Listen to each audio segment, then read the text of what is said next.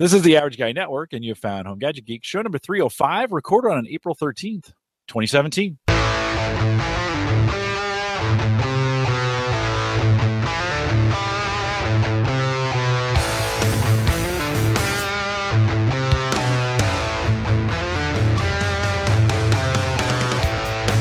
Here at Home Gadget Geeks, we cover all the favorite tech gadgets that find their way news reviews, product updates, and conversation, all for the average tech guy. I'm your host, Jim Collison, broadcasting live from the Average Guy TV studios in a beautiful Bellevue, Nebraska. I know I said that last week, but Mike, it was super beautiful today. I hope you got a chance to get outside and enjoy it. Uh, did, you get, did. did, you get, outside? Got outside. Actually, did the first drone uh, drone business shoot nice. tonight. So used utilize the nice weather. Good. Yeah, beautiful here in Bellevue. Hopefully where you're listening is beautiful as well. And of course, we post the show with world class show notes each week out at the average guy.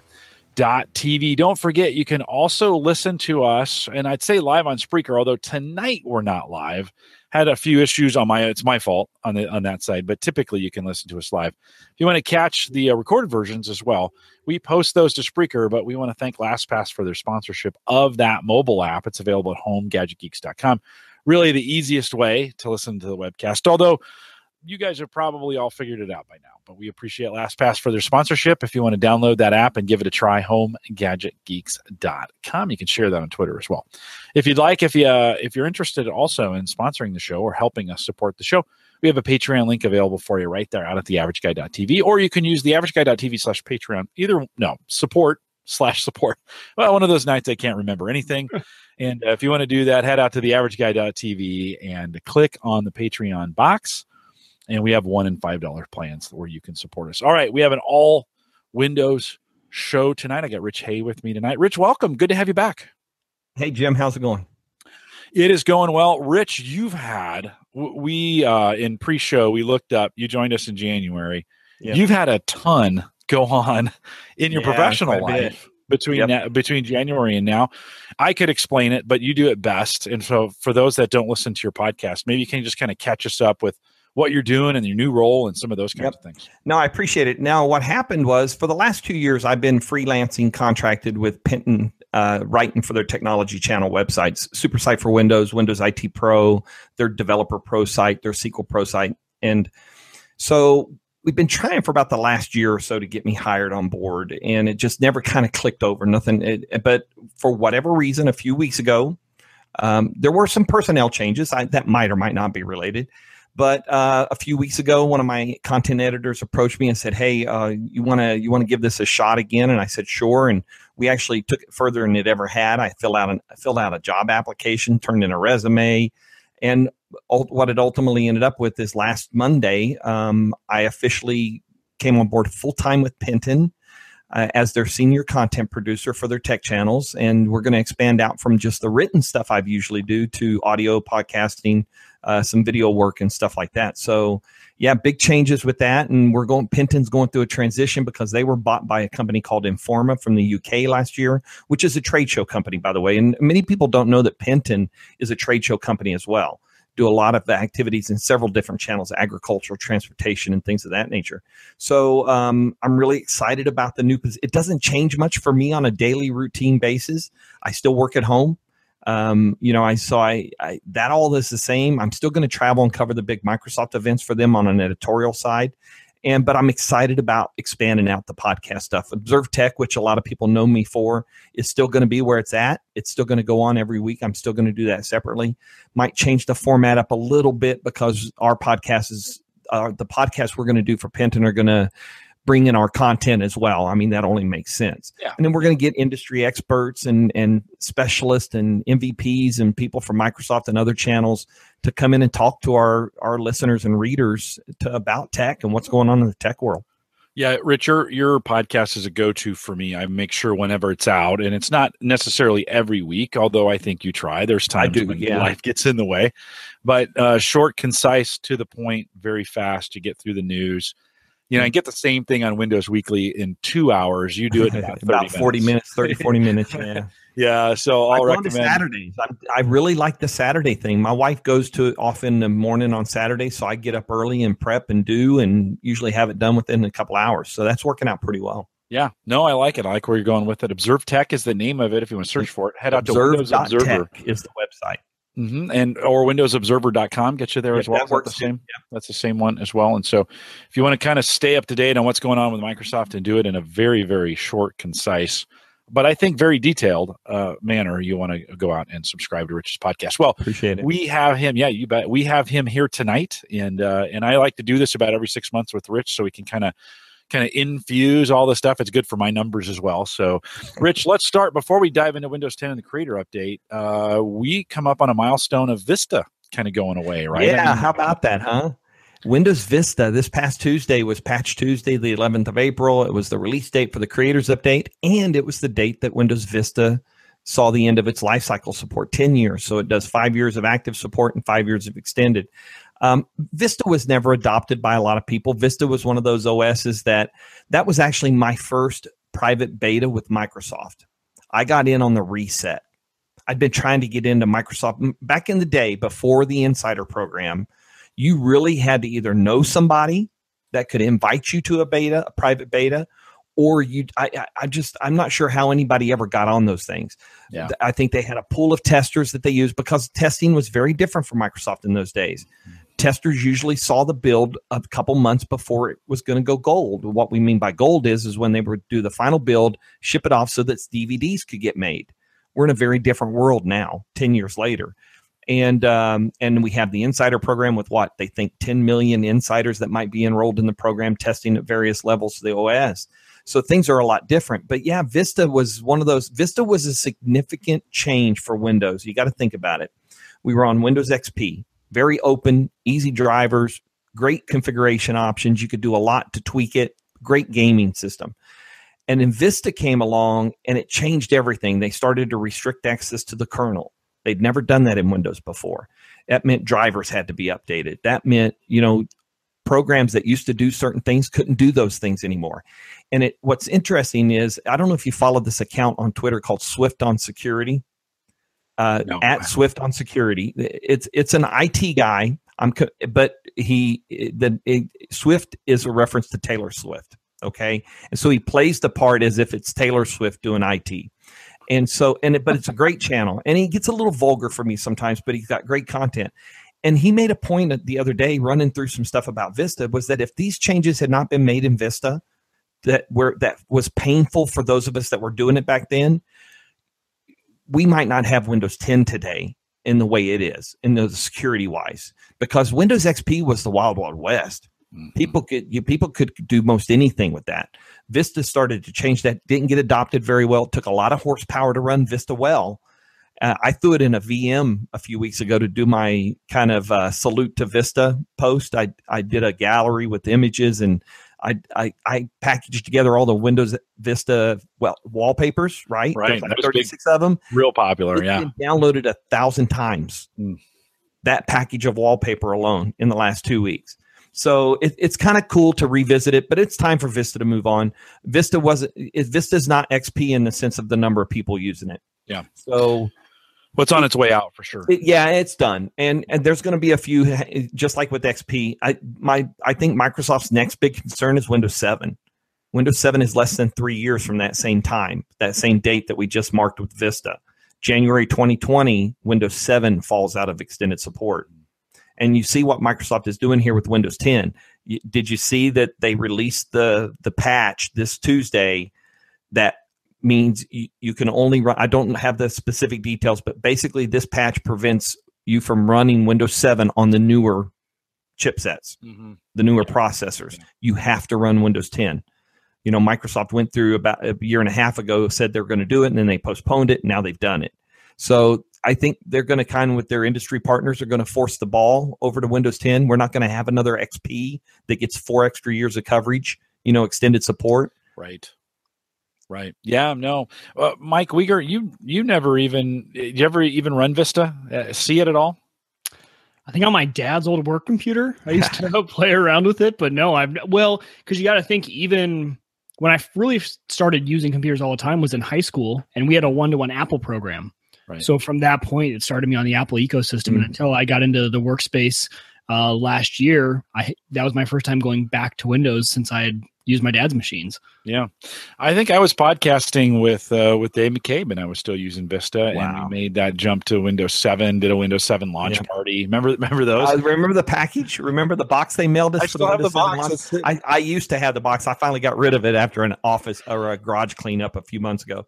But no, I've I've got it. It's sitting up in the rafters right. Now. You guys say Apple fans are weird. You guys throw launch parties for Windows they, 7. You signed up and they mailed you a box that included Windows Vista or Windows 7, uh, their gold edition or signature edition, and it had balloons, it had napkins, it had games, it had all kinds of stuff in it. Uh, I went to the Windows 7 launch in New York City, and uh, you know, it was just the funniest thing. This box of stuff, and then the videos were the best part. You think the videos of of what? Are, who are the friend actors? Uh, uh, Matt Matt Matthew Perry and what's her name? Uh, Aniston. Uh, Jennifer Aniston. Go and look those up on YouTube. You think those are goofy? You should go look up the Windows 7 launch party videos. Oh, oh my goodness! Now I have to oh, see. Super, yeah, you got to look at them. They're just the most ridiculous things in the world. Mark uh, uh, Robson in chat says after Vista we needed to celebrate Windows 7. Yeah, yeah, there was, a, way, was a lot. Yeah, yeah. Windows was, 7 was, really did, uh, you know, that helped a lot.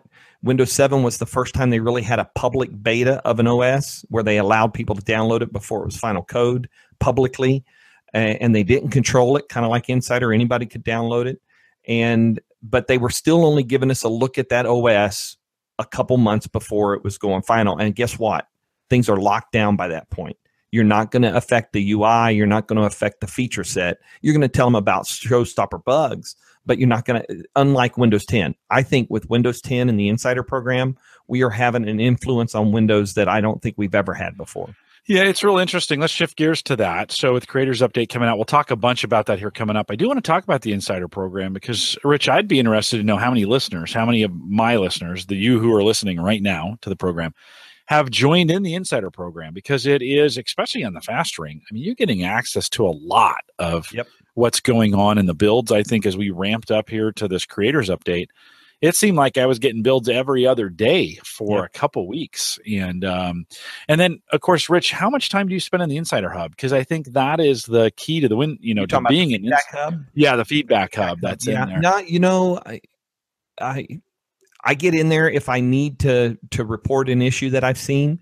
Yeah. Uh, I don't spend a lot of time perusing in there. It, I actually find that helpful. West in the, that sense, but they have created this new grouping thing where now uh, different feedbacks about the same subject get grouped together, even though they might not be the same. Right. Now, I've had a briefing. Uh, I think it was MVP Summit a couple years ago, right? You were there, Mike. Uh, Dave was there, and we got that briefing from Gabe Aul and he gave us some real insight into the back end yeah. of that feedback system. Yeah. So, you know, people on the outside looking in think they're just ignoring the input and they're not. Everything gets looked at, eh, but there's priorities. And this is kind of what this whole insider program has done. It's kind of it's put the whole Windows development process out in the open for the most part. We saw him pull my people, right? A few months ago. That right. feature is not going to make it in. So we're publicly seeing this stuff. Eh, I mean, here's a great example Remember the launch video from last October from the Creators Update event in New York City when they launched Surface Studio? People went into that video and picked it apart and said that Microsoft did not release this feature and that feature and that feature that they announced. Well, you go to the last frame of that video and there's a small text at the bottom that says this is pre-release software, not a guarantee of anything being in anything. You know, so it's what it's created though. Yeah. It has. We are intimately involved in this OS to a level. There were 28 PC builds released over eight months to insiders in the fast ring. There were 19 or 23. I think we eventually got to 23 phone builds. So for creators update alone, over eight months. So, you know, back in Windows 7 days, we might have got one or two builds and then was done. Here we're really getting the meat and potatoes. Now, I will tell you this the stats show fast ring is actually the smaller number in the insider program they have many more slow ring insiders. And, and when they had a preview, they got that you know surprised me. Uh, I'm not gonna lie. I thought it was going to be more in the fast ring than I in the slow so ring. Too. But Ben slow ring dominates, and I yep. I just don't get that. I kind of I kind of thought the professionals who would go after wanting these builds would be all fast, fast right give me it the moment it's ready and and and that's what's crazy is that um, when i track these things on our trackers now I, I created trackers to keep track of when they come out and when they go to slow and preview uh, you, there's not a whole lot of slow ring builds that eventually come out over the course of eight months. We had 48 fast ring builds, and I bet you we had less than 10 went to slow. So you know that's a big difference. Yeah, well, and and Durashna says fast ring breaks things too. Yeah, and I and kind of I wanted to break things, right? Yeah. I mean, I've got a separate PC set up, Mike. In fact, exactly. I have the Kangaroo PC that the you know that yep. you and I have been working on. I've made that my fast ring, um, you know, kind of dedicated box. Although recently I'm using Hyper V on Windows 10 to set up yep. a virtual box. So I've got two Windows 10, both in the fast ring. So, Mike, you're, you're Mike, you're running fast ring right now too, right? Yeah, and that those numbers shocked me as well because I'm thinking if you're going to get into it, like the people who are the people that want in, I would think would be fast ring, but Windows does make it relatively easy to get involved in that. And maybe yeah. that's like, okay, I'll jump in, but I'm not going to go fast. I'm going to just, right. you know, they, some people want the new features, but they still want it stable. But yeah, it shocks me too because I yeah I, am in the fast ring, but I'm the type of person that this is just simply a test machine. I yeah. just want a Windows 10 box to play with, and that's why I'm in that. I suspect a lot of the slow ring participants are on a production machine, and so they want that little bit more stability. Yeah, you're probably right. You're probably would a lot you, of folks out there. You know, I have, I have five computers, six computers in this house. I run one in fast ring when we're early in the build on bare metal. And then I've got two VMs. I got a home and I got a pro VM that's running current branch, and then I got the fast ring ones. Well, and that's it. I don't. I did not uh, put insider fast ring builds onto a second device in my house until about what a month and a half ago or so. You know, when uh, I think it was in the one five oh four something. You know, so we were about six weeks away from release. But it's risky. You got to be willing to put up with it. But you, you know, trust the slow ring on most of your other devices? I don't do slow ring. I do current branch on everything else. On everything. Okay. Sorry. Yep. I don't. The so only device one I, fast ring. One fast ring. So no slow rings. Okay. One fast ring bare metal, and then I have the two VMs, and otherwise everything's on production. It's okay. so it's on current branch. I, I find it, you know, it's one of those kinds of things. If I'm going to be on fast ring, I, I, am there because I want to see what's breaking. Exactly. Like I want to run things. The whole goal is to run yep. things and see what's not working and help yep. report those things back. And I think in this cycle, I had six, maybe uh, six issues that I reported in. Mm-hmm. That's one of those things we track. And I up, I upvoted four or five issues yeah. that I wanted to get improved as well. We saw some improvements to the store uh, we saw some actually the feedback hub uh, got some improvements yeah, to it so yep. some, some ability to share out of it. Rich um the microsoft edge of course the browser has really been i think the the kind of the centerpiece of most of uh, of the ui improvements that came. Are you have you changed over to edge for what you're trying to do? I mean i put lastpass on it. I'm trying to make it a browser yeah edge is my daily driver Okay. I have some exceptions to that because I have to access like our backend for work. I can only do that in Firefox or Chrome. I do it in Firefox. So, but Edge, um, Edge has matured a lot when you think about when it first came out with Windows 10 in July of 2015. Um, and they are constantly working on it and constantly doing improvements. Uh, the biggest hindrance right now to Edge, I think, is the extensions. They still have not made public submissions possible for extensions. So we've got I I think the number I came up with. So uh, for reference, anniversary update. excuse me, anniversary update released last August with 13 extensions. There's now 23 at the time the creators update is released. So only an increase of 10. Now we've got some good ones. LastPass, we've got some ad blockers. So I do have those things loaded up on Edge. And Edge got a lot of new stuff under the creators update too. Now you can read ebooks in there. It can read ebooks to you by voice. Um, you've got the new tab stuff, so you can see all your tabs at once. You can do tab set asides and save them for later, share them. Um, so Edge is is uh, they oh they did the Flash thing. Click to run Flash now by default. Flash will not automatically run an Edge unless you turn it on on a per site basis, or you can click a one time button and start it for that instance, and that's it, and then it goes back to normal. So um, uh, jump list now on the taskbar. Edge has got jump list to quickly go to a site or to, to pull up the browser. Um, they uh, API, you can 4K stream video from Netflix into Edge now in the browser. That's been set up there. Of course, they've done all the RTC work, which is all the communications.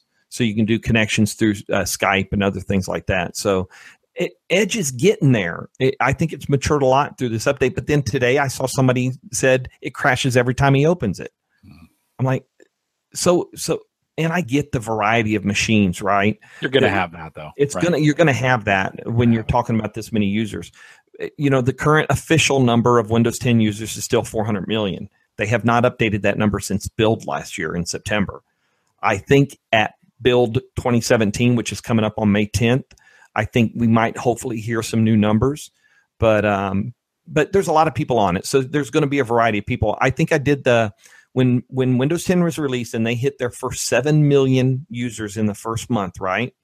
They said there were 90,000 unique configurations that downloaded and installed Windows 10. So there's a lot of variety in the in the PC world as what systems were running it. So I get that there's going to be differences in experiences. And guess what? People complain about the bad stuff. Well, they don't they don't root for the good stuff. Well, and you don't if it's working, nobody says nobody anything. says anything. I, I, did jump on Twitter the other night and said, "Hey, I've updated uh, and it's working great, right?" But generally, nobody you know nobody does that. A couple yeah. different ways to get the upgrade. Uh, so so Mike and I and you on the fast ring, we've already get we already have it. So if you've been on the, fast ring, clarify something real quick okay. though about okay. staying fast ring. Microsoft did something to us on the Insider program with this release of Creators Update that we've never seen before in the previous feature updates. They made the Creators Update available early on the 5th of April, six days before it was going to be officially available on Windows Update and start its seven month rollout, I think they said, steady. Um, and so you had an option on the 5th of April to go download the creators update. But if you're, say, for instance, an insider and you've been testing and you had installed build 15063, that was the final build for the creators update. And it had, I think when you installed it, got one patch, right? It got a cumulative update that took it to dot one three. Um, if you did that and you're still in Fast Ring, that Friday they pushed a Redstone 3 build to your machine. So you're already past the creators update. Yeah you're on the next one. You're on the fall update that's expected later this year.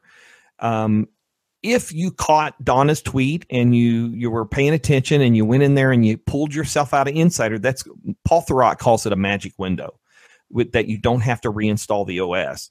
Any other time during the fast ring cycle, if you did this three months ago, you'd have to reinstall Windows current branch. But so there's this magic window that you can get yourself out of there. So if you stayed in Fast Ring, you're already testing Redstone 3 builds, which is awesome. I love it. They released it two days after they made Creators Update available. But if you did pull out and you are not running insider builds right now, you are and you've upgraded, you're on Creators Update, which is 15063.138 now, I think, after mm-hmm. Patch Tuesday. Yep. So so there you were right. There are manual ways to go out and get the Creators Update. Uh, there's something called the Windows Update Assistant. You go, there's a web link um, that you can go to the Windows 10 download page, and there's an Update Assistant, which is basically the Install Now or Upgrade Now button on that web page. Or there's a media creation tool that will download and create a flash drive, a DVD. It will do an in place upgrade. It will let you choose to keep your stuff or not keep your stuff. Um, and so those are the two manual means. As of Tuesday, newer machines are going to start seeing the creators update get pushed out over Windows Update. And that's kind of a normal. If you're an insider, you know what that's like. You see it, and it's going to download the build, and then it's going to install it. It's going to migrate your data. It's going to migrate your software, your apps, your settings, and all everything will get pushed.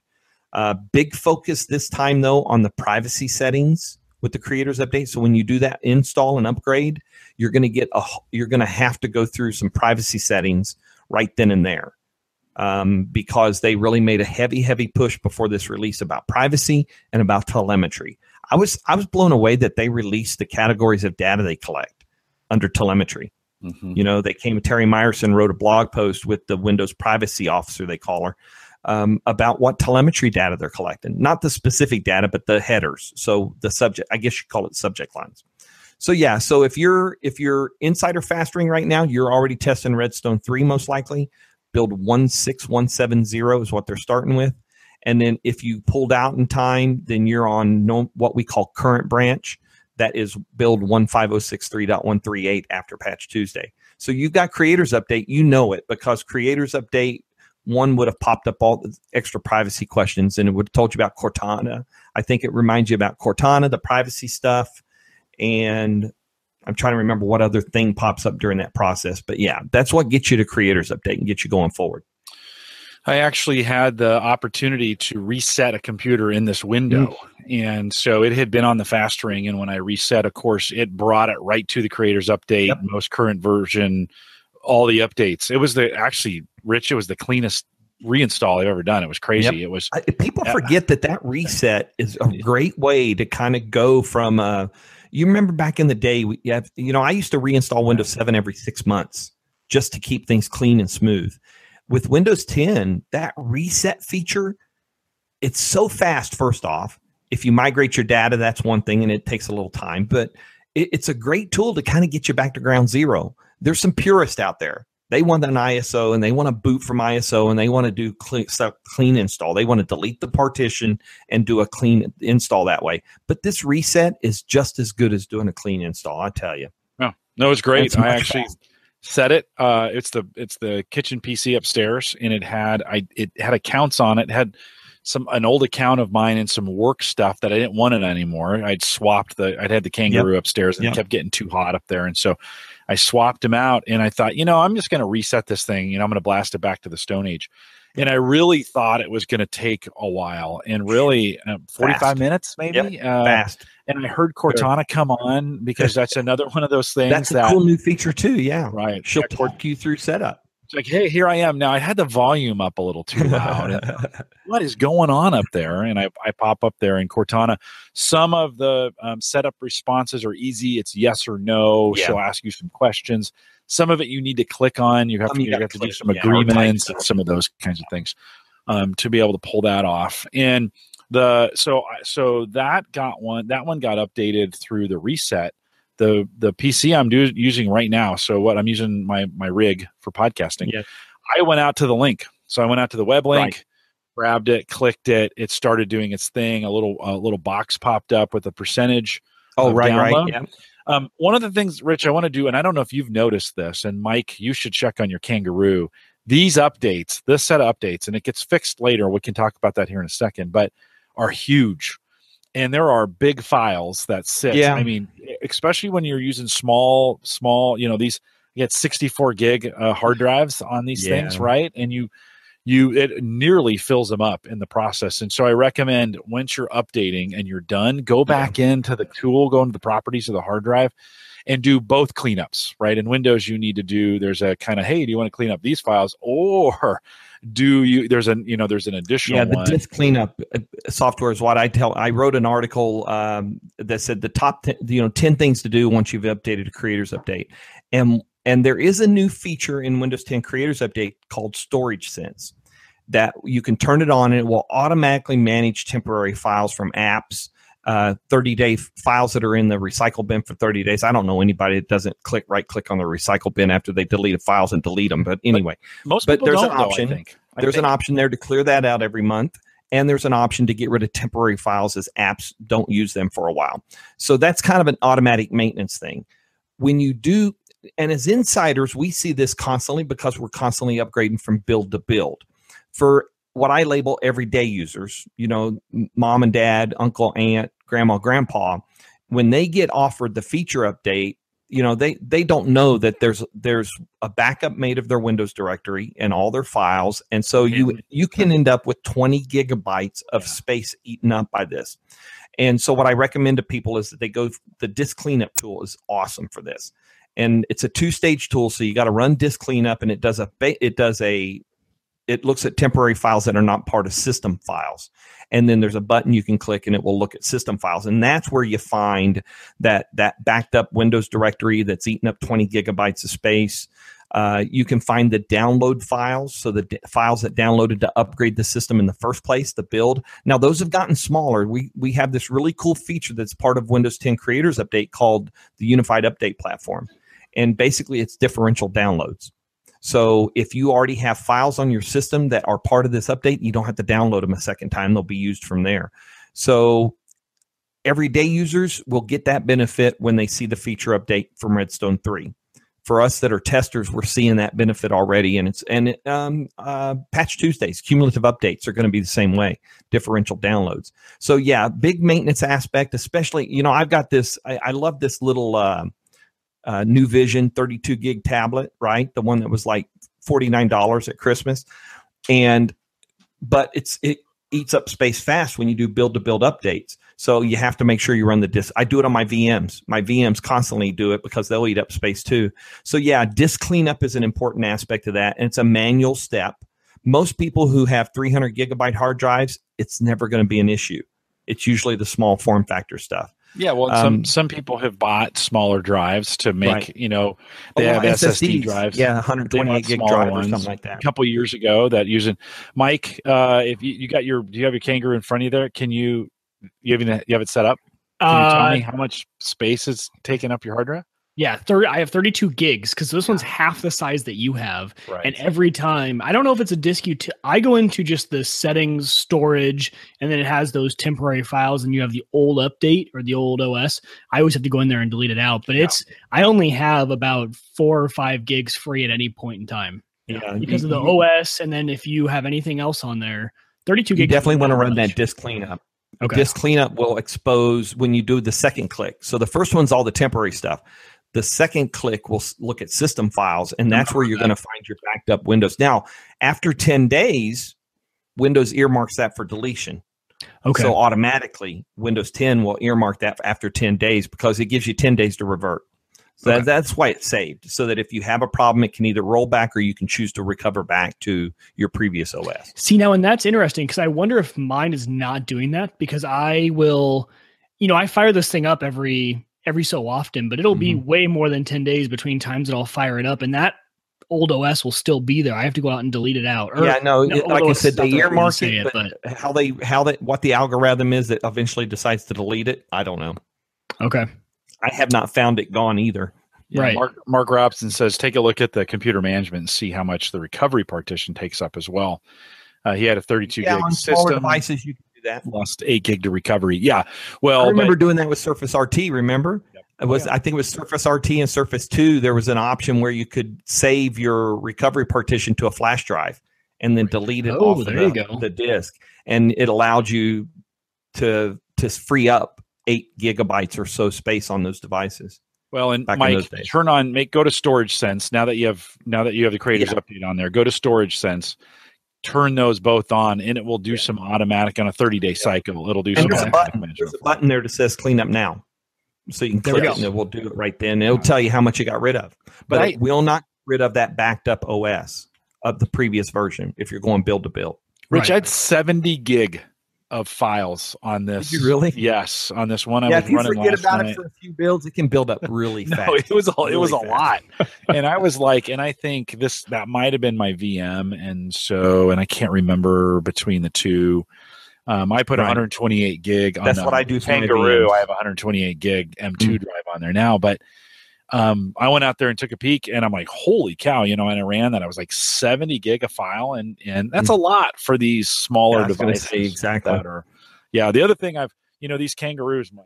Um, what's interesting, you know, if you if you guys remember, those yeah, are these right here. Just pull them out. It's pretty amazing. Uh, Windows 10, man, this baby gets hot. Does it? So yeah. The yes. other day, no fan in that, right? There's no fan. Glass of cold. No, no fan. Oh, these yeah. are all. It's just they use cooling. It's you know the case is the cooling yeah. on it and I actually used a glass of water and I just put ice in it and I, it cooled it right down. That was my active cooling. So it, it worked. Hey, they get, they get, uh, they do get, they get new definition to water cooled system. You know, that's exactly. right. Water. Well, it was in it. It was a, it was a big ice, one of those big ice cubes, you know, one of the big square ones you're doing a drink. So I'm not saying I was drinking down here, but I probably was. the, uh, so Rich, when we think about, so I, um, today, if if it hasn't shown up on people's computers today or this yeah. week, right? Do you recommend they wait or should they just go if they want it, they just go out and grab eh, it? Well, that's what Microsoft is saying. When Microsoft released their blog post on Tuesday that said it's there, it's ready, you know, their recommendation is if you're not sure, wait. Wait for it to show up. But I got to tell you, I've done so many build to build updates through the testing process. I've you know, I bet you it's less than three times I've had an issue where I had to roll back a previous build. Then I just started it again and it worked. So it's just hit a glitch. Um, for an everyday user, I, they're probably, you know, it's probably not going to make a difference. If you're an advanced user or you're somebody who understands the process of, of doing this, then then go grab it. It's available. There's plenty out there written up already about how to do it. I mean, I've even done detailed screenshots of the step by step process for both of them for Media Creation Tool and the Update Assistant. Each are a little bit different. You know, Update Assistant is a pure in place upgrade. You mm-hmm. keep your files, you keep your apps, you keep your settings. With the Media Creation Tool, you get a choice go clean or keep your stuff. So eh, for the most part, I think if somebody's comfortable and if, if somebody's able to find the information on the web, you know, they're out there looking, they're going to find the links and they're going to be able to do that. I, I, and I think the process is so rock solid in doing a build to build upgrade these days. Like I said, I, I've hardly ever had that fail. And there's there's good rollback capabilities if it happens. So I I think with the anniversary no, November update, Uh, there was a computer I worked on for somebody, and I went like three months after the November update was released, and they still hadn't gotten it. So I forced the upgrade.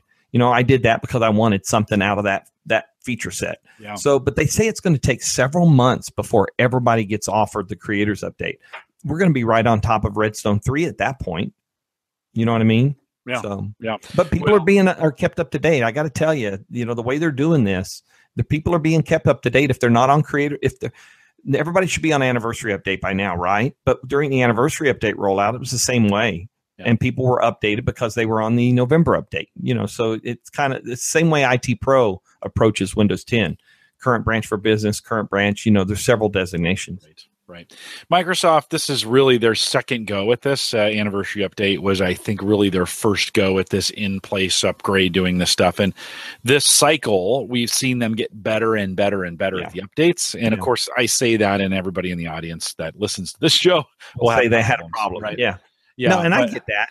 Yeah. November update was a fairly small, quick update and then we had the anniversary update a year later. And now the cadence they want to do is two feature updates a year.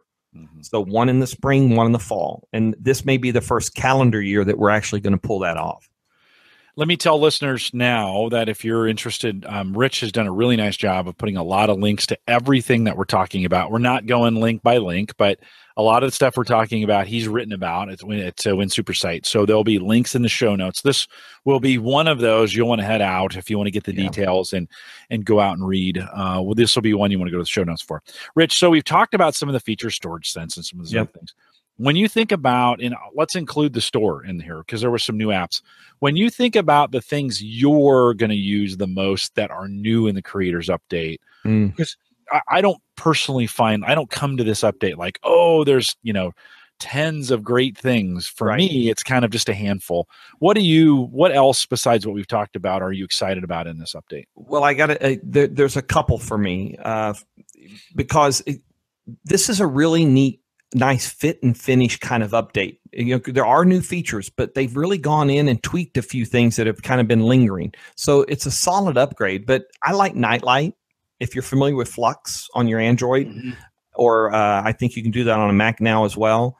Uh, Microsoft's calling it Nightlight. That's basically, and I love it because I turn it on, set to sunrise and sunset for my local area, and automatically at night around sunset, my computer is going to stop pushing the blue light out to me and it's going to warm up the colors a little bit because the blue light um, kind of keeps your brain chemistry going. So you don't properly get in your brain in this mindset when it's coming to nighttime and sleep. So i love nightlight it's set it's automatic. I don't have to worry about it. It's there. Um, the compact overlay some people call it picture in picture. You know if you're a multitasker and you like to have something running in the corner of the screen now things like skype uh, the Groove Music, movies and TV. Uh, I think some of the apps like Netflix are starting to take advantage of it. I know my favorite app for watching NASA TV. Uh, there's a great uh, an MVP who wrote an app for watching NASA TV. He's currently testing this, so it's basically like having a picture-in-picture. You can stick it anywhere on the screen, and while you're still working on stuff, you can still be kind of watching the video or something out of the side of your eye. So I like the compact. They call it compact overlay. Developers have to implement it though. So developers have got to put the code in their app to to make that work. Um, what else? Um, the Windows update updates we've already talked about. Oh, active hours. The 18 hours now can be designated in Windows 10 Creators Update that are off limits for restarts. you know, I've, you've seen the complaints, you've seen the stories written about people saying the most inopportune times that updates want to install, right? Um, there's now an 18 hour window that you can earmark just six hours of the day to let Windows reboot if it needs to. There's another setting that's lets it be more verbose about a restart being needed, give you more alerts. So it can say, hey, more opportunity for you to understand there's a restart needed, but yet you can schedule it, you can control it. So that's improved a lot. I love the new share dialogue. You know, in Windows 8 day, we they called them share charms. Remember, they mm-hmm. called it charm bar or the charms that would pop out of the right side of the screen. Now we ha- and in Windows 10 up until Creators Update, we still had that holdover for sharing. So you click on the sharing icon and it would pop out from the side. Now you get a, a nice dialogue in the middle of the screen. So I, I love the fact that they've moved away from that. Um, Action Center's got several tweaks. All the troubleshooters, all the system OS troubleshooters are now in the Windows Setting app. So in one place, there's like 23 troubleshooters for different aspects of the OS. Um, have you, have you tried the the where you you can Bluetooth walk away and yes, dynamic lock they call mm-hmm. that. So mm-hmm. you can pair your phone or your Bluetooth device or a wearable. You can pair it with your Windows 10 Creators Update device, and when you walk away from that machine, it will lock the the screen for you. Uh, some people call it unofficially Windows Goodbye because we have Windows Hello. Um, yeah, pretty neat. I've tested that here. My Bluetooth power is pretty good, I think, because I can never get it to kick in. It seemed. I'd have to turn the, the phone off. I'd have to turn the phone off to make it trigger. Yeah. Uh, it says it's about a minute delay. That might not be most ideal in a work environment that you want to lock as soon as you walk away from the keyboard. But I, I think this is kind of like a 1.0 I'd really like to see them tweak this and give me some options for how quickly that happens and, you know, be able to control a little bit. But yeah, dynamic lock is what that's called. Don't you think they'll get some telemetry on that and kind of see oh, how sure people are using yeah. it? I'm hey, sure. Ken, Ken asked this question. If he's still on the original release of Windows 10, you mean version 1507, the one yeah, from the, July of 2015? Right, the very first okay. release. Are they still getting security updates? They are. In fact, Microsoft just released the information. I wrote about this first thing this morning.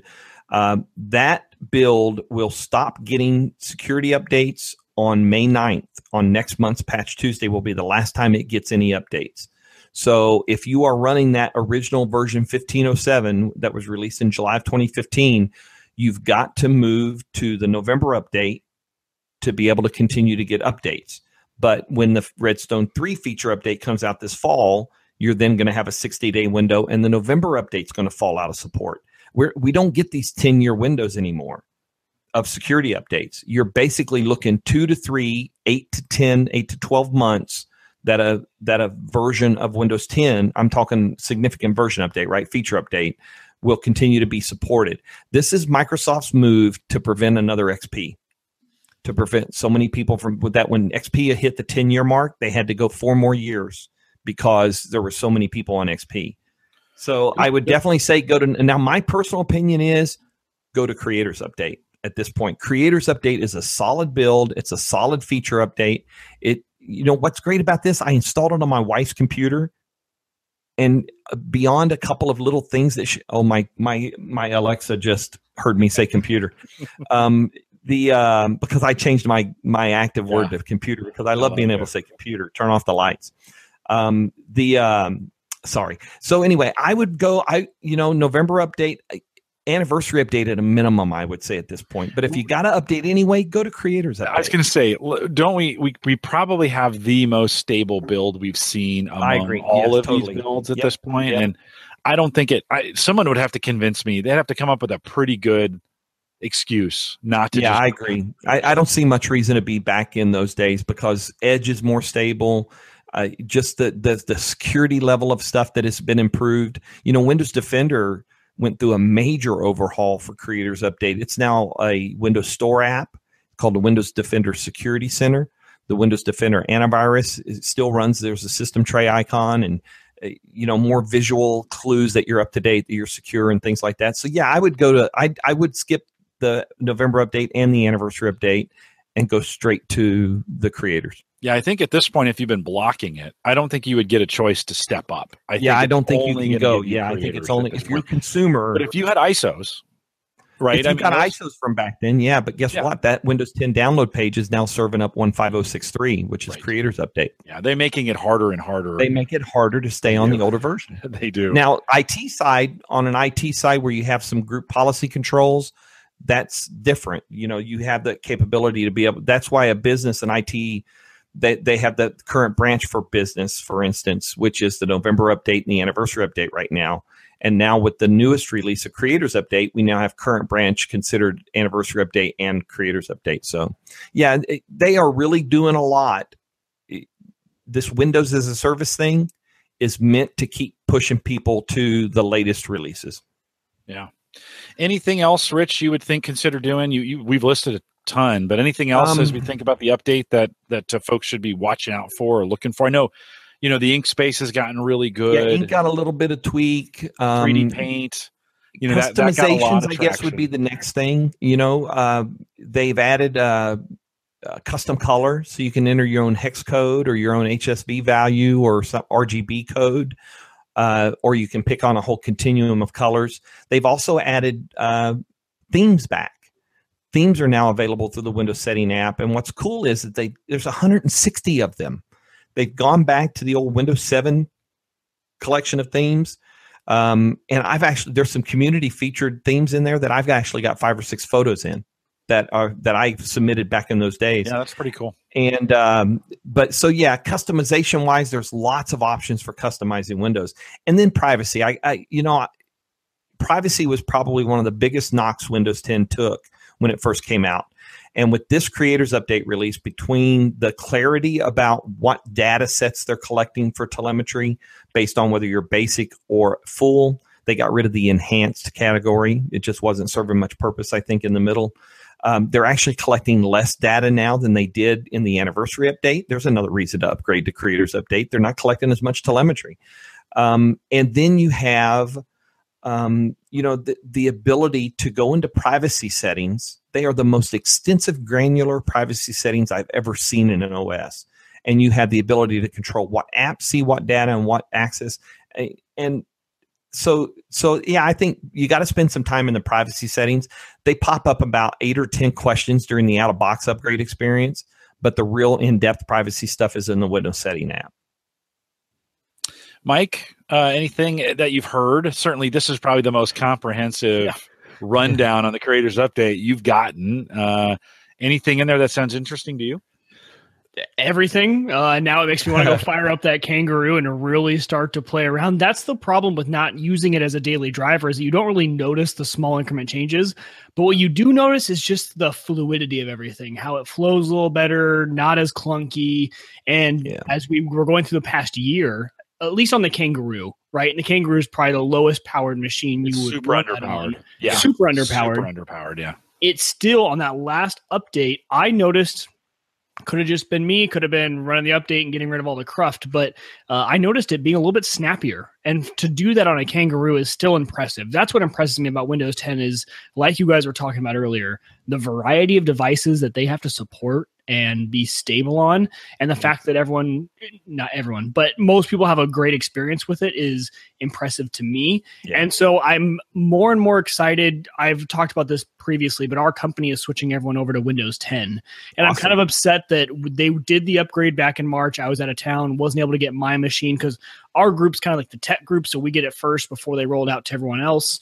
Um, and I've heard a few gripes here and there, but mainly that's not on Windows 10. That's on some of the restrictions. Obviously, they're now able to be incorporated into it. Uh, one person was, and I was going to ask this earlier in the show, but they Edge is not used on our Windows 10. They still use IE, uh, which I thought was kind of surprising. But after hearing maybe that some of the stuff isn't quite ready for primetime corporate world, not as surprising. But it makes me kind of excited to get into that and be one of the first ones in our company, at least, to run that Windows 10. Cool.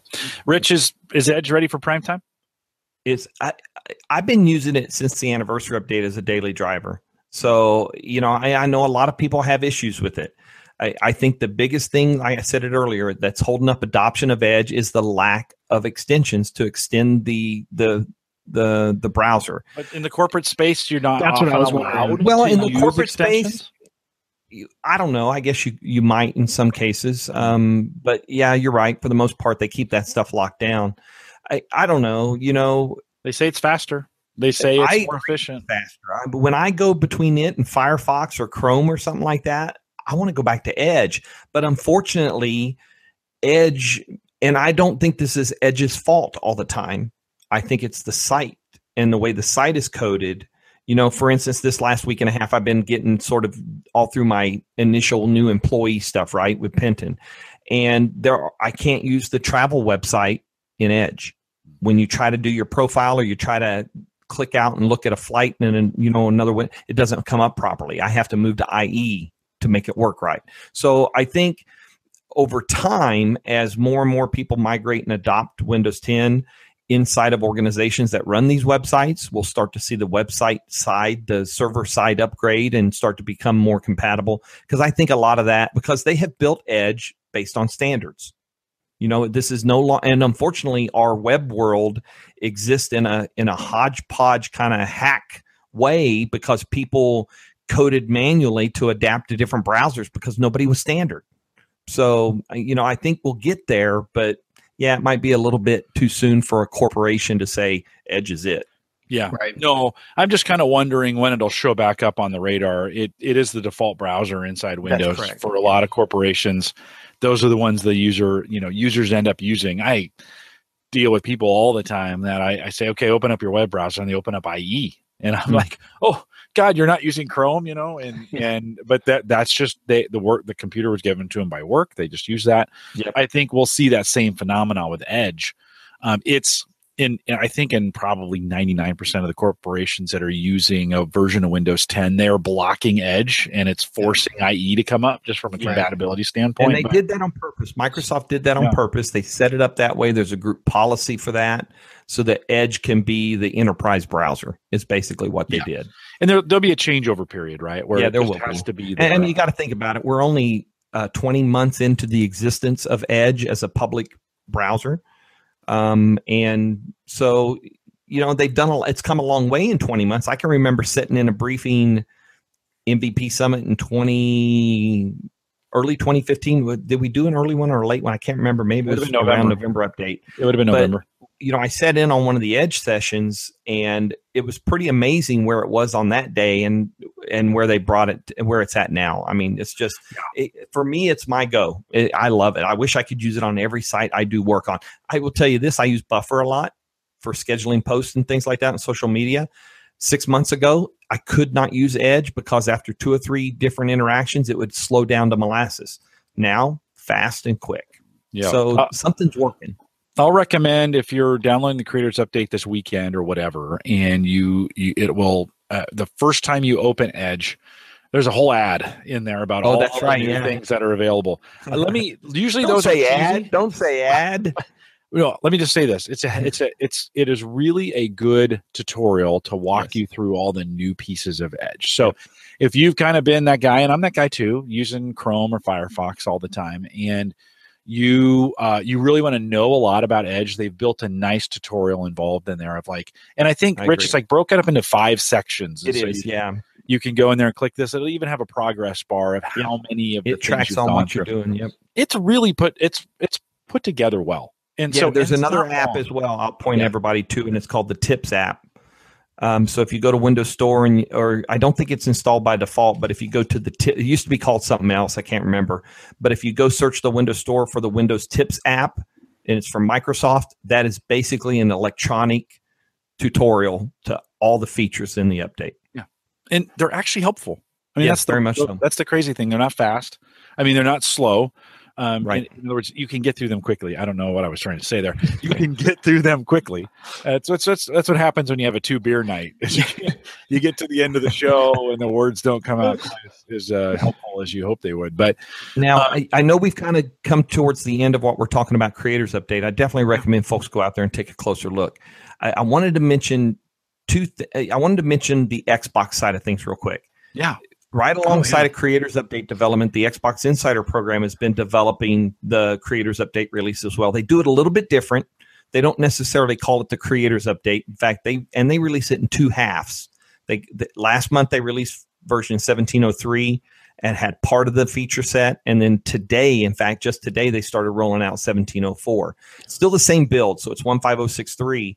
But um, so there's a lot. Go if you have not checked out Xbox or you're not on the Xbox Insider program on your console on your Xbox One, go check out this update. They've revised the the home screen. Things are a little. It, it will take some muscle memory training to learn a little bit different maneuvering around, but things are within much quicker access than they used to be on the old uh, dashboard. Uh, just yesterday, they released a feature to insiders to test self service refunds. If I go purchase a game on my Xbox One console or Windows 10, an app on either, and within two hours, before I've had two hours accumulated time on it, and I decide, you know what, this isn't really for me, I can go request a refund for that. Very much like Steam does. There are some rules. Uh, certain apps and games aren't eligible, but they don't tell you which. Um, and abusers will get flagged and kept from using it. I tried it. I bought a, a, a eleven dollar game yesterday through PayPal on my console, and this morning I was able to cancel that purchase you do have to launch it and run it. So it has to be triggered. The license has to be triggered.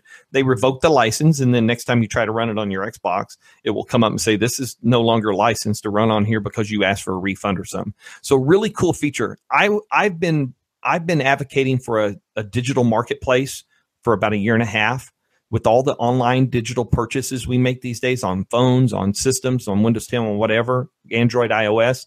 I've always have you ever made an app or a game purchase that you regretted? Oh yeah. Right? Yeah. yeah. So so for me that was Project Cars for instance. And I knew within 30 minutes that this game was not for me. But I couldn't do anything about it. I guess I could have got on the phone to customer service and gone through that whole process, but there's never a guarantee of a refund. Well, now in that situation, I would have been able to go right to my account, Microsoft.com, and initiated that refund myself. That's huge. Oh, it's I massive, mean, massive. I mean, especially if we're talking about a sixty dollar game. This isn't yes, a ten dollar movie. This is a sixty dollar exactly. game. Yeah. Now, movies and TV things aren't in there. Only right. apps and games. It does okay. cover Windows 10 and Xbox One. What's cool is, is it doesn't cover DLC add-ons. But when you buy a new game, do you buy the DLC automatically? Yes. Most people don't. Well, some if I, if it's a franchise I, have bought before, guy, yeah. If it's a franchise I've done before, I do it. Right. But you know, for instance, um, uh, what, what was that? I, I can't even remember, but I know within an hour whether or not I'm going to stick with the game or not. Right. I'd love to be able to dump those if I don't like the game. So I think that's a great upgrade. The other thing that they um, that I wanted to make sure we talk about at this show because it's coming up in two weeks is this hardware event that my well they say it's a hardware event. Um, two things happened this week. Joe B, Joe Belfiore, Windows Phone dude, right? Everybody knows him for Windows Mobile. He's the guy that launched the Lumia phones. He's the guy that launched Windows 8, Windows Phone 8.1. Uh, he's back at Microsoft publicly. This week, he kind of came out from behind the curtains. And if you go back and look at his Twitter stuff, you know, he took a sabbatical, right? He took about nine months and he and his family got on this ship and they toured the world. It's an educational ship. So they did a semester at sea thing. And he actually was back in Redmond last year, watched the creators update from home, the creators update launch right in October, the Surface Studio event, talked about it. And then he tweeted once at Thanksgiving, and that was it until Wednesday. So he has been deep, deep cover. If you've ever paid attention to Panos Panay or Hint or Joe Belfiore back in the day when they were building Windows phones, those guys disappear off Twitter for a reason. They go deep cover because they're working on stuff that they don't want to accidentally talk about. Hmm. Well, I got so so there so then the next day when Joe B shows back up, uh, Mashable did a great interview with him, by the way, Lance Ulanoff. And so Joe B's back working on education, working on hardware stuff, and he is the team's the Windows team's education advocate is the label he used. And he's also on the shell team because I had two shell team members tweet that they can finally talk about who their boss is. All right. So I know he's leading the shell team. And a few months ago, Brad Sams reported that it looked like Joe Belfiore was in charge of figuring out how to monetize the Windows UI, the Windows shell. And you've heard all the stuff about ads, right? All right. So so that's we got Joe B back in the public eye again. The next day, Microsoft announces a hardware or an event in New York City on the 2nd of May with a hashtag called Microsoft EDU. All right. Most and then we had rumors a few months ago about a clamshell laptop coming from Microsoft, right? You heard about this, right? Mm-hmm. It, a Surface device that's going to be a typical classic clamshell laptop. So this week alone, you've got that rumor out there. You've got Joe B popping back up off the rate on the radar. You've got an education Windows related event happening in New York City in two weeks. And Joe B is working on the education side of things for Windows. That's way too many things to be coincidence. So I wrote about this yesterday, and, and my personal suspicion is is that we're going to hear about a Chromebook competitor that's going to run. You remember hearing about Windows 10 Cloud a few months ago? Right. Yep. It popped up as a SKU or an option for install on one of the creators update builds that leaked or something like that. This Windows 10 Cloud is not a cloud based OS, but what they mean by that is it will only run apps out of the Windows Store or if you sideload Universal Windows platform apps. Yeah. Do you remember the last time Microsoft tried a sandbox system? Surface yeah, RT. RT. Yeah. But this is going to be an x86 based or maybe an ARM based device that will run Windows Store apps and be a great target for an educational kind of thing. So yeah, I think what, what, kind of price do you think? I've I've heard a lot of talk about that. I mean, the, the Chromebooks are 250 bucks. Do you think yeah. they can come on the low end price point? I think they're going to be in that area okay. because you got to think. Uh, Joe B made an interesting comment to Mashable in that interview with Lance, and it was about the fact about what value are kids gaining learning how to work and operate a Chromebook with Chrome OS. And then they walk out of school, and guess what they're facing out in the work environment? Windows. So I think they could feasibly come in at a price point that's a little bit higher than the Chromebooks. If the device is of a quality that that you know if it's a three hundred dollar, three hundred fifty dollar, I don't think that'll be a big deal. I think what's really going to sell this device is the Windows compatibility. Yeah. So we'll find out in two weeks. I'm going up. I just booked my trip today. Uh, I'm going up to that lo- that event. Um, but there's just that's just way too many coincidences for me to not all be related. Yeah. You know, just the way Microsoft does things. Well, we'll uh, follow you on Twitter. Uh, that's going to be a great trip. and then the following week, I'm headed to Seattle as well as a lot of other people are for Build. And uh, there's a lot of talk about what's going to pop up on the on there.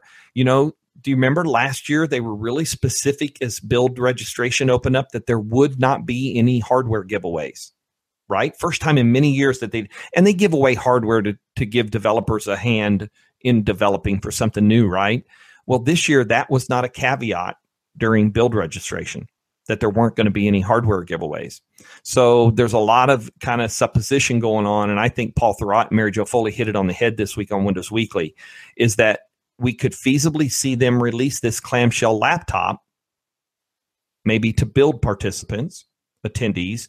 And what about this speaker thing that's floating around now that evidence has popped up of, of this kind of Alexa style? Yeah.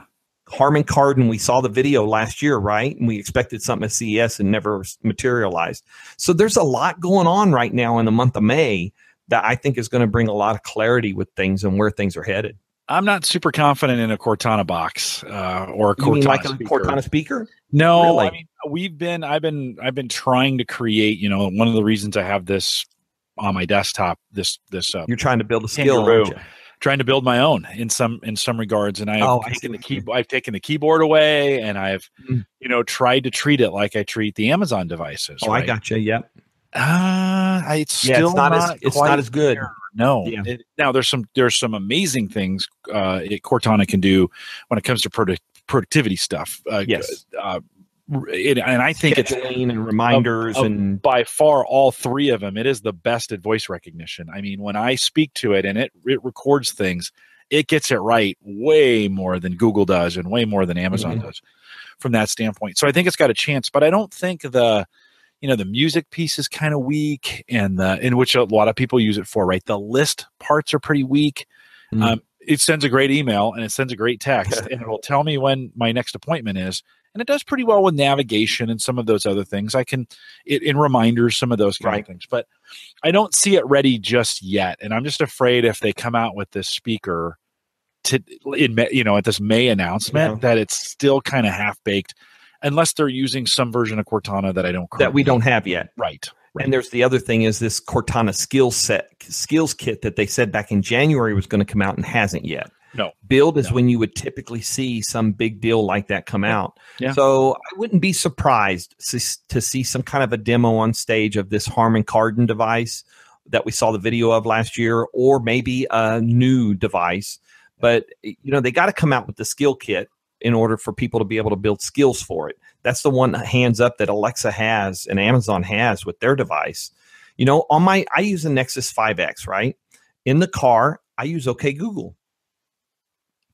See, my phone just heard me say OK Google. Um, as you know, well as everybody else's phone that is the listening. office, I use the Alexa device. Mhm. I've got it hooked up to a set of awesome Logitech uh, Bluetooth enabled speakers, but I have it wired up with the auxiliary cable, right? And I, it so it does my what's what's new, tell me what's going on in the world, play my music, uh, add this to my calendar, what's next. So it's got a lot of great skills. That skill store for Amazon is well filled out. It's got a lot of junk too, but it's got some really good stuff. So you're right. Here's Microsoft. If this happens, playing from behind, just like they did with mobile yeah. and that's my big concern is you know where that goes from there but I- maybe investing maybe they're not going to build the hardware maybe they're going to get partners to build the hardware I have high hopes for Cortana. I mean, I, I do think we're with machine machine learning and some of those Yeah. things on the back end. We've got some things coming up, but I, you know, it's still kind of iffy. Mike, what are you when we when we think about voice assistants right now? What are you landing on most, or what are you using the most? Uh, the Amazon Echo, still using that all the time, except for the fact that I cannot sync up my work calendar with Alexa. So I'm stuck with Siri because Siri knows because it's on What's my your iPhone. work calendar Uh, it's through through Outlook, through whatever. It's so it is um, outlook because they did Yeah, but- add the ability to add outlook accounts and office 365 accounts to alexa Well, but it's the corporate side. It's all locked Oh, down okay, and so- everything. okay, I so gotcha. so I have to install MobileIron on this. This this device is pretty much monitored twenty four seven. I think by my company. So it's the only way Siri knows my calendar, but Hmm. Alexa will not. I, i'll be honest i don't use cortana a lot i just I don't use- even on my desktops or my laptops or anything i'm not using cortana much Yeah, And- and I'm not using- Oh, go ahead. Siri either on the laptop side because I sit at this desktop a lot. I'm Mhm. editing a lot of things. For Apple has not included HomeKit into Siri, which is baffling to me because HomeKit for me is great because I, first of all, I mean my things are my Hue lights are programmed to work with Alexa, but they also work with HomeKit on my phone, so I can use Siri or Alexa. Doesn't matter. But for some reason, Siri on the laptop, Siri on the desktop side of things, and uh, OS 10 does not work. yeah So Rich, I find uh, Cortana's reminders are a lot better than than the Echo or than the Amazon devices. And it and if you have Cortana installed on your iPhone, which I do, the re- reminders come right on through like right, a and I have it regular. On my Android too, so I get the alerts, my mobile alerts Yeah, on my it- desktop. It I actually like- works. It works pretty well. And since I have uh, two Cortana, and I turned one off, so I just have one down here. But we just enabled it upstairs for voice kitchen recognition. For voice, and yeah, you got to choose. If it's you got a room full, you got to choose. it's kind of handy though when I'm up there in the kitchen. And the other day I was calling USAA for something, and I just said, you know, hey Cortana, what's the number to USAA? And boom, it was it was right Wow. there. I I guess I need to do it. I need to, you know, I've been really practice. enjoying the Alexa, the Echo Dot, No, and right on. using it. yeah. uh, But no, I, I really I, do. I force myself to use both because I, I want to stay and I and at some point I'm going to get the Google Home where I've got all three. But I, I we need to stay on top of this. There is some great stuff coming with Yep. these. oh, I agree. and it's uh, we're we're just scratching the surface. These are 386 PCs, right? That when we think about if we try to compare this to the PC era, Yep. these the current digital these digital assistants that we have, all three of them, I think, are 286 or 386 PCs Levels from at this point. yeah from from 1993, right? Yeah. we have got a long way to go with these, and I'm Yep. I'm just I'm really excited. At work, we're starting to think about how do we use them, you know, in our how do how do we use those for people who want to get information from Gallup, right? And so we're starting to think, okay, real quick, because we're a little bit over, but Yep. uh, Rich, as we think ahead to Redstone three, anything you're keeping your eyes on is and so redstone 3 is the next version available in the fast Yeah, that's correct. talked about that Yeah, feature update. The next feature update is codenamed Redstone 3. We already know that. The first fast ring build's already out for it. Um, and we already know one feature that's going to be in there, and it's called My People. They demoed this at the October launch event uh, last year in New York City when they launched Creators Update and the Surface Studio. So we already know this My People. It, it's kind of a conglomeration of the old People Hub on Windows Phone. Remember that? It's a way to put a favorite and often used contacts right there on your desktop. Uh, it will incorporate with your sharing targets and apps that can share data to those users th- through your common social media and other channels of communication. Uh, outside of that, they have not talked a lot about what this feature update is going to focus on. I have I've written myself in the last couple months, and I I personally think it needs to be a mobility update, a mobility focused update. This will serve two purposes, in my opinion. One, mobility can mean mobile phones, tablets, uh, the mobility of data, the mobility of the experience. Get what I'm follow me here because that's what Satya says. You know, it's about the mobility of the experience. That's why they're pushing stuff down to iOS and Android. Um, but I, I think Microsoft's next critical. We probably won't find out what this. I don't think we're going to hear it build or this May event that the Redstone Three is is based on X. I think that's going to be a couple more months down the road. But um, you know, Microsoft last year at Build told the world mobile is not our focus this year. It's Build 2017, a year later. It's time for Microsoft to sit down and publicly tell their fans, their customers, what is the status of Windows 10 mobile. You know, tell us what that what that vision is. If it if it's not new hardware, then what is it? How are you going to work mobile? Eh, They got to do something. Daniel Rubino wrote up a great piece on Windows Central about this earlier, late last week, I think it was and I put a little bit of uh, reference to that in the story I wrote about um, the whole process. It's time for Microsoft to get up and say, "This is where we're going when it comes to mobile." It- because if they don't do that at Build this year, I, I, they're they're going to have a revolt on their hands. I just don't know, and Well- that's why I think the whole idea of a mobility focused update allows that gives them a window to be able to work on not only the mobile smartphone side but the mobile tablet, the mobile, you know, we're supposed to be seeing these new eSIMs, right? Isn't that something that was supposed to come in Redstone 2 and never did? Maybe Redstone 3. So uh, hopefully we'll get some clarity soon. Um, but but typically they don't tell us until about halfway through the cycle.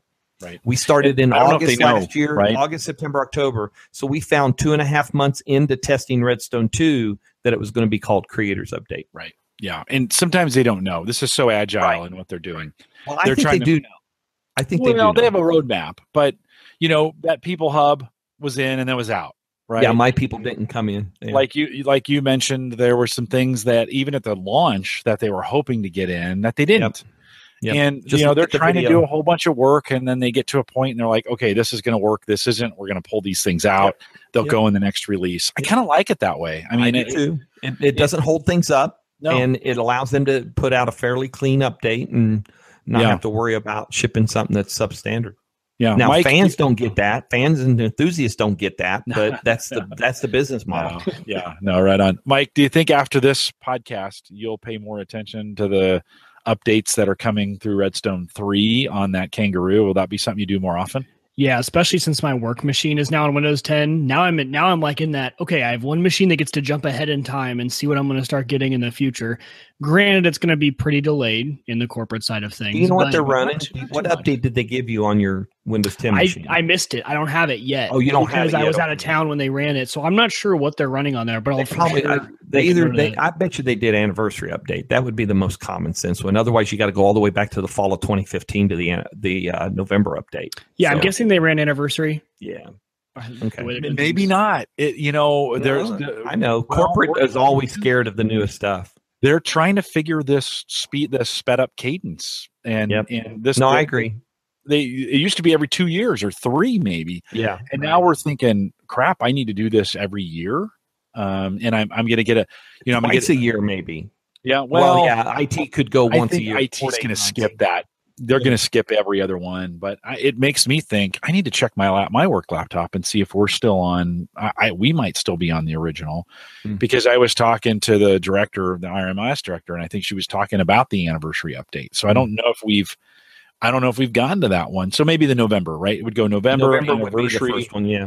right? Yeah. So maybe we're November we could be to November. I need to take a peek. It is one of those kinds of things, though, as an insider, I have trouble remembering what is on what. So sometimes at Right. work, I'll go to my work laptop to find something. It's not there. And I'm like, oh, that's right. That's that's only in the creators update. And then recently, because my the PC right here was still on the anniversary update, Mhm. I was doing things here that wasn't available here. And you know, and you're like, ah, so it can That's be why I keep one bare metal machine running them, and then there's no everything else current. I try to do the slow ring thing and then the preview ring just so I could see the app update thing. That that's a whole other ball of wax. You could talk a whole show about the app update process. And don't forget to check all the Windows inbox apps. They got a lot of updates this cycle too.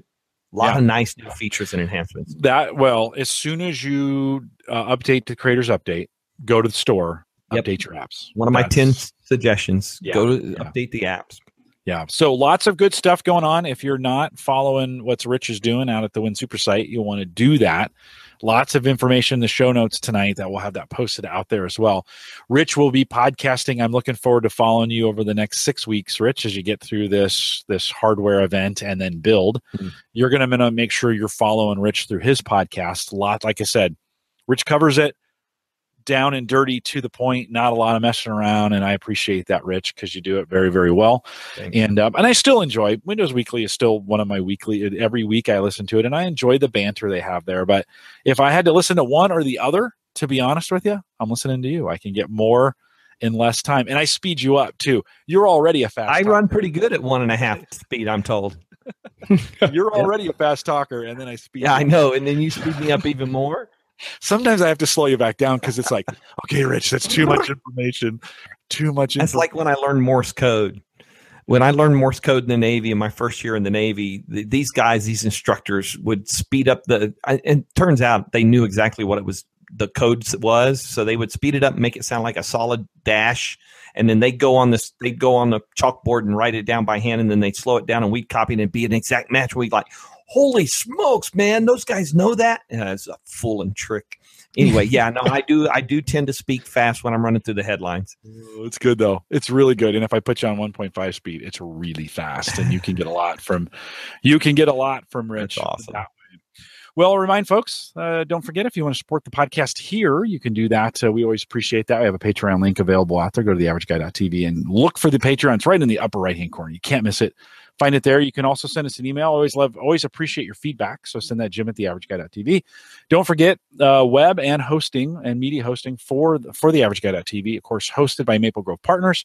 Find secure, reliable, high speed hosting from people you know and you trust. And of course, you know that's Christian. Plans start as little as $10. That's for both media and podcast stuff. So if you want to do that, Maple Grove Partners.com. And then don't forget if you want to, and tonight, Jason Bryant jumped in the chat room and said, Hey, where's the where's the Spreaker feed? Sorry, I'll have to get that fixed this week. But typically, that's available through our Spreaker app, and of course, we thank Lost LastPass for their sponsorship of that app, and uh, very very cool. Lots of stuff going on at LastPass, and an extension for Edge. So no excuse if you're a LastPass user. They have a really good extension for Edge, so you can go out there and get Yeah. that. We thank LastPass for their sponsorship. We are live every Thursday, 8 p.m. Central, 9 Eastern, out here at theaverageguy.tv slash live. A lot of fun stuff coming up for you in the next couple weeks. Mike and I will be back at it with some interviews. We'll reschedule the Liberty interview that I'm sorry, was it Liberty? Yeah, we'll reschedule the Liberty interview from last week. Mike had to jump out on me, and then my guest also jumped out on me last week. So we I didn't a- know that. This is the first time I'm hearing this. So yeah, we played a couple of the Infotech uh, interviews that I had done. perfect. We played those live. First time I've ever done that, and I thought it worked out pretty well. So um, we we did that, but uh, we got some guests coming back in, and we'll look forward to it. Rich, thank you again for Yep. jumping in here. Appreciate it. Thanks for having me. We'll remind everyone 8 p.m. Central, 9 Eastern, out here at the AverageGuy.tv live. And with that, we'll say good night, everybody.